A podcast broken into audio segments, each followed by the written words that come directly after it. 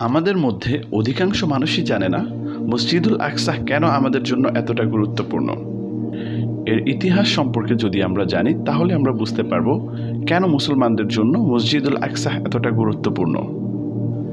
যেখানে ইহুদিরা সমগ্র ফিলিস্তাইন দখল করে নিয়েছে, সেখানে মাত্র চোদ্দ একর জায়গার জন্য এত অত্যাচার, এত নির্যাতনের পরেও ফিলিস্তাইনের সাধারণ মুসলমানরা বারবার মসজিদুল আকসার দিকে ধাবিত হচ্ছে।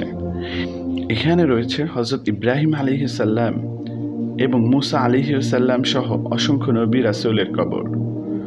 এখানে আল্লাহর নবী হজরত মোহাম্মদ সাল্লাহ আলিহাল্লাম সকল নবী রাসুলদের নিয়ে এবং ফেরেস্তারদেরকে নিয়ে নামাজ পড়েছিলেন এবং সেই জামায়াতে ইমাম ছিলেন আমাদের প্রিয় নবী হজরত মোহাম্মদ সাল্লাহ আলিহাল্লাম এই জামায়াতের মতান্তরে প্রায় চব্বিশ হাজার নবী রাসুল অংশগ্রহণ করেছিলেন।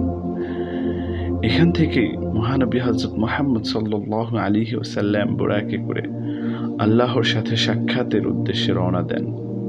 এই মসজিদের নির্মাণের সাথে জড়িয়ে আছে হজরত আদম আলহিসাল্লাম এবং হজরত সুলাইমান আলহিসাল্লামের নাম। এর সাথে জড়িয়ে আছে খলিফা হজরত ওমর রাজি আল্লাহ তালাহের সেই বিখ্যাত উটের বিরল ঘটনা। আরও জড়িয়ে আছে দি গ্রেট সুলতান সালাউদ্দিন আইয়ুবের অসংখ্য স্মৃতি। মসজিদের প্রতিটি দেয়ালে লেখা রয়েছে সুরা ইয়াসিন সম্পূর্ণ।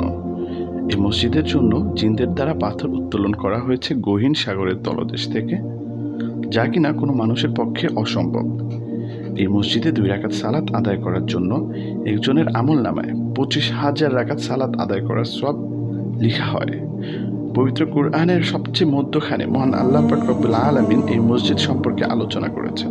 তাই আমাদের মুসলিম হিসেবে এবং আমাদের যতটুকু ক্ষমতা রয়েছে, সে অনুযায়ী আমাদের মুসলিম ভাইদের পাশে দাঁড়ানো আমাদের ইমানি দায়িত্ব।